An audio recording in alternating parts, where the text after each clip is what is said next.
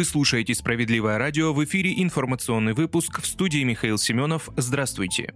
Сергей Миронов призвал Миноборнауку поддержать законопроект о регулировании цен на обучение в вузах. Председатель партии «Справедливая Россия за правду» Сергей Миронов направил Министерству науки и высшего образования письмо с предложением поддержать законопроект фракции СРЗП в Госдуме, касающийся предоставления Министерству полномочий по регулированию стоимости обучения в вузах. В октябре 2020 года депутаты фракции «Справедливая Россия за правду» в Государственной Думе разработали и внесли на рассмотрение Нижней Палаты парламента законопроект, касающийся регулирования стоимости платных образовательных услуг. В документе предлагалось предоставить Министерству право для регулирования стоимости образовательных услуг в организациях, осуществляющих образовательную деятельность. Как ни странно, но на сегодняшний день у Министерства нет таких полномочий, и общественность узнала об этом во время эпидемии коронавируса, когда вузы начали активно повышать стоимость обучения студентов, и никто не смог этому помешать, рассказал Сергей Миронов. Чтобы остановить это безобразие, фракция «Справедливая Россия за правду» разработала специальный законопроект,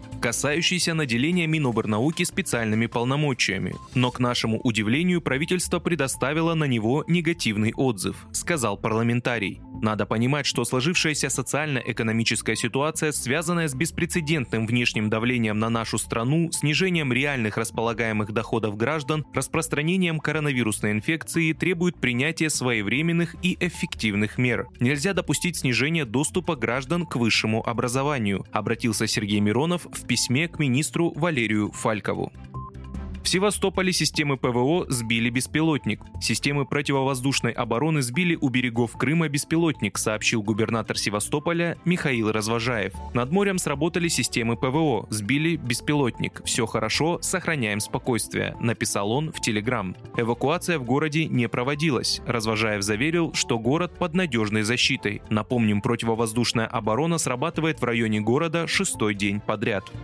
Союзные войска вышли к административной границе Николаевской области. Союзные силы в ходе наступления вышли к административной границе Николаевской области, одновременно с этим уничтожив подразделение 28-й механизированной бригады ВСУ, сообщили в Минобороны России. Также успешно продвигается наступление на Донецком направлении, где почти завершено освобождение Маринки и осуществляется окружение группировки ВСУ под Авдеевкой. Наряду с этим союзные силы продвинулись к Зайцеву, важному узлу обороны города Артемовска. К тому же с трех сторон блокирован населенный пункт Кадема. Союзные силы успешно проводят наступление на Херсонском и Николаевском направлениях, сообщили в Министерстве обороны России.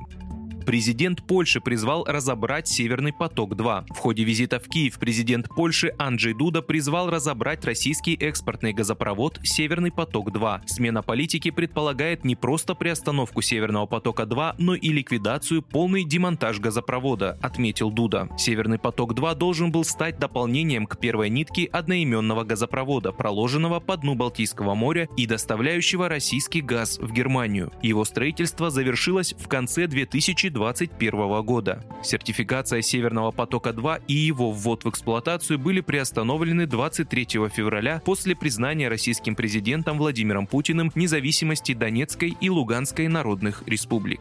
Вы слушали информационный выпуск на Справедливом радио.